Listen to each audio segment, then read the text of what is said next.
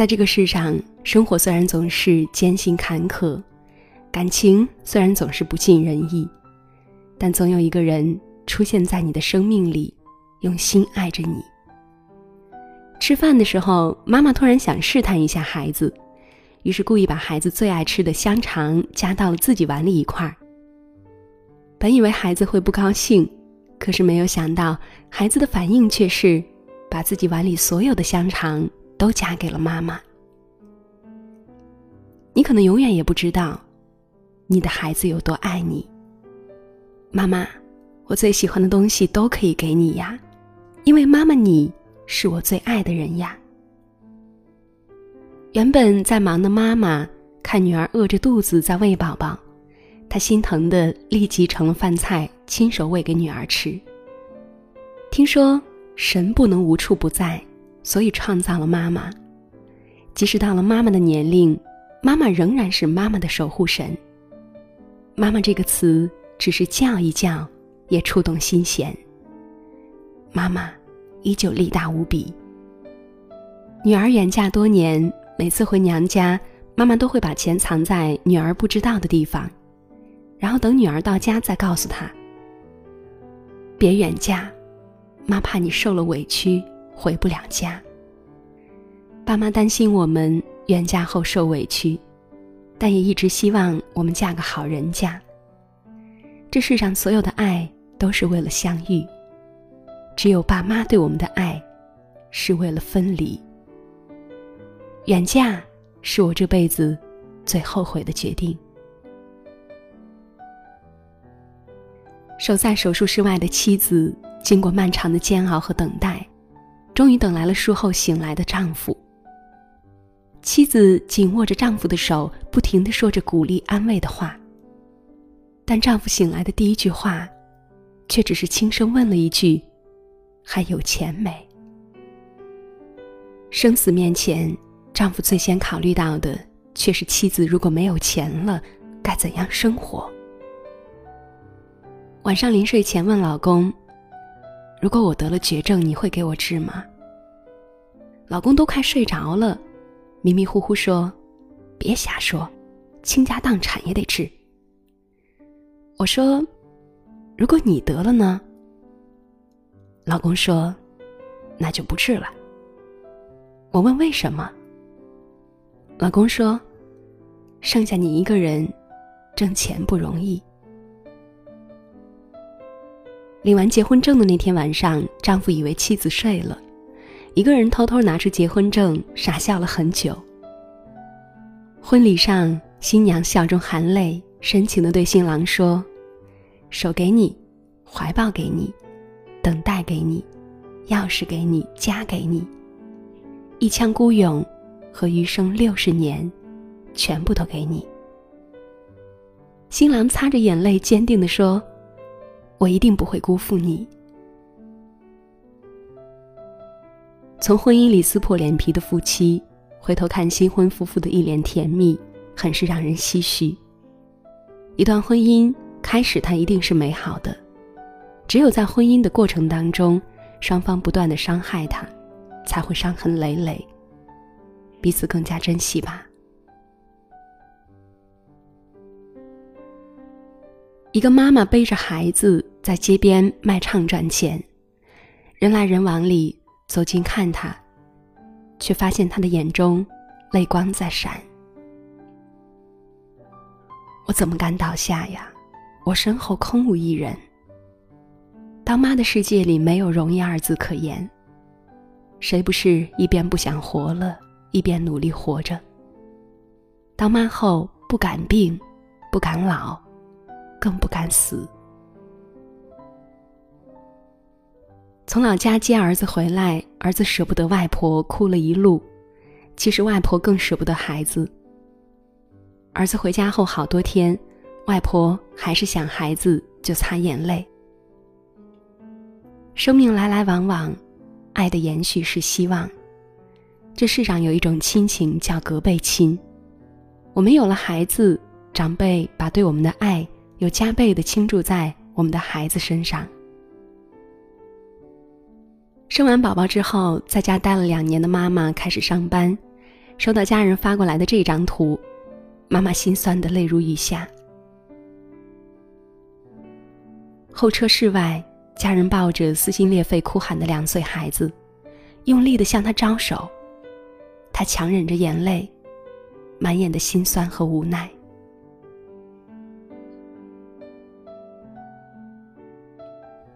如果可以安逸，谁会选择颠沛流离？孩子，外出工作我没法抱你；不工作，我没法养你。对不起。一直盼着哥哥放学的妹妹，好不容易等到哥哥回家，哥哥一进门，妹妹就高兴的手舞足蹈，求哥哥抱抱。哥哥赶紧把手里东西放下，书包都没有来得及拿下，就温柔的抱起了妹妹，头抵着头说起了悄悄话。我们为什么要生二胎呢？不是因为我们有钱有时间，也不是因为一定要生男孩或者女孩。而是因为在这个人情冷漠、充满功利的世界，我们想给孩子多留一个亲人。听到六个月的宝宝第一次喊自己爸爸，爸爸的眼泪止不住的流下。爸爸抱着睡着的孩子，坐在高铁的过道里，孩子稍有不安，他就赶紧轻拍哄着。可为了让孩子睡得舒服。他尽量全程保持着一个姿势。小的时候，爸爸是家里的超人，他是个不会懦弱的超级英雄般的存在。但当我们长大或者为人父母之后，才好不容易明白了，只是没有被发现罢了。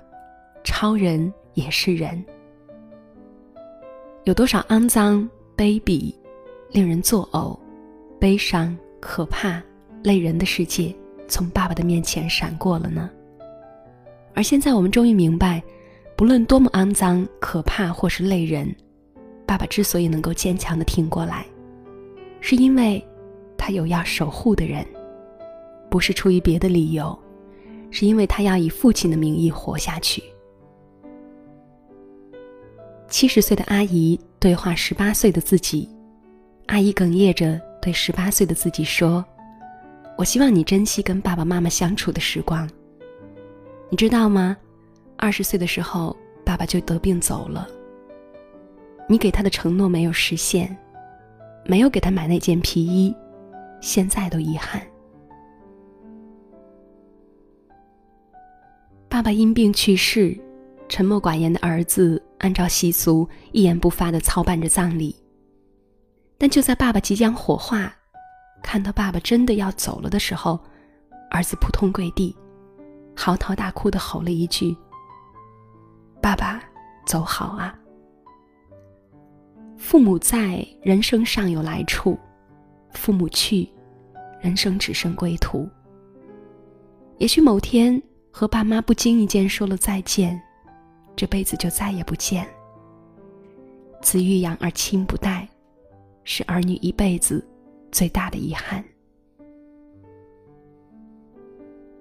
出嫁那天给爸妈敬茶，女儿刚跪下，甚至还没有开口说话，爸爸就已经泣不成声。总以为见爸妈还有的是机会，却不料远嫁之后，一年也回不了几趟家。这时候才明白爸爸说过的话：“别远嫁了，远嫁了，我一年就只能见你一次。”那这辈子，就还有三十多次，数得清的。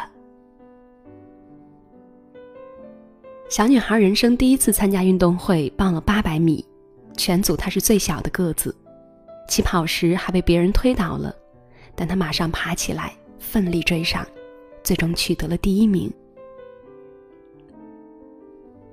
一只小猫被困在屋顶，不敢下来，两个小男孩看见后。马上撑开手里的伞接着。经过很长时间的等待和磨合，小猫终于跳进了伞里，被救了下来。小女孩每天上学都会很认真的给门卫的叔叔鞠躬，而叔叔会温柔的摸摸她的头，说一句“早啊，小公主”。坚强不放弃，善良尊重都是一种选择。愿你阳光下像个孩子，用柔软的内心去拥抱这个世界。愿你风雨里像个大人，用强大的内心去抵挡来路风雨。主人每次亲家里的狗狗，他都会开心的笑很久。小主人拿到了最爱吃的饼干，但他却把第一块儿给了他最要好的狗狗小伙伴。狗狗轻轻的接过，含在嘴里：“谢谢你啊，小主人。”他们不能陪我们一生，但他们一生都在陪着我们。感恩所有带给我们温暖的萌宠，他们也是我们最好的家人。吃饭的时候，老爷爷很自然的把自己碗里的鸡蛋都夹给了老伴儿，不小心掉在桌子上的一小块，他捡起来放到自己的盘子里。我从不羡慕街角拥吻的小情侣，我只羡慕牵手相伴的老人。叫一声老婆很容易，可叫一声老太婆真的很难。愿无岁月可回首，且以深情共白头。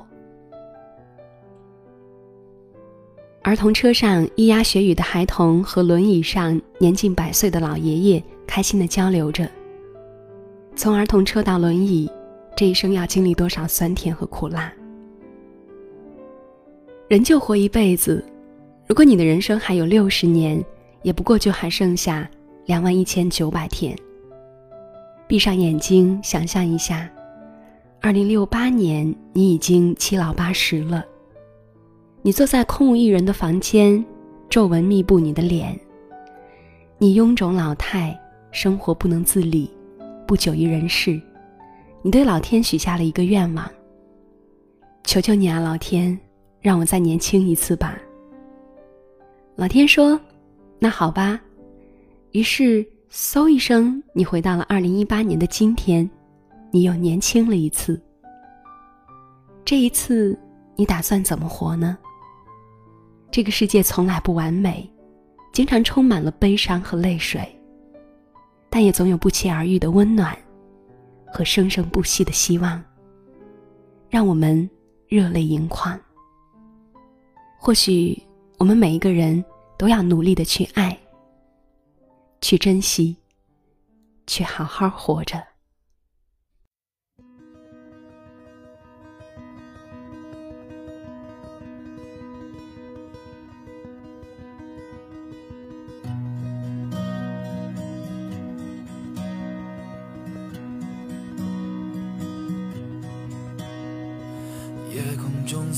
最亮的星，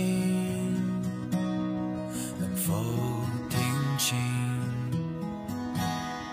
那仰望的人心底的孤独和叹息？哦，夜空中最亮的星，能否记起曾与我同行？消失在风里身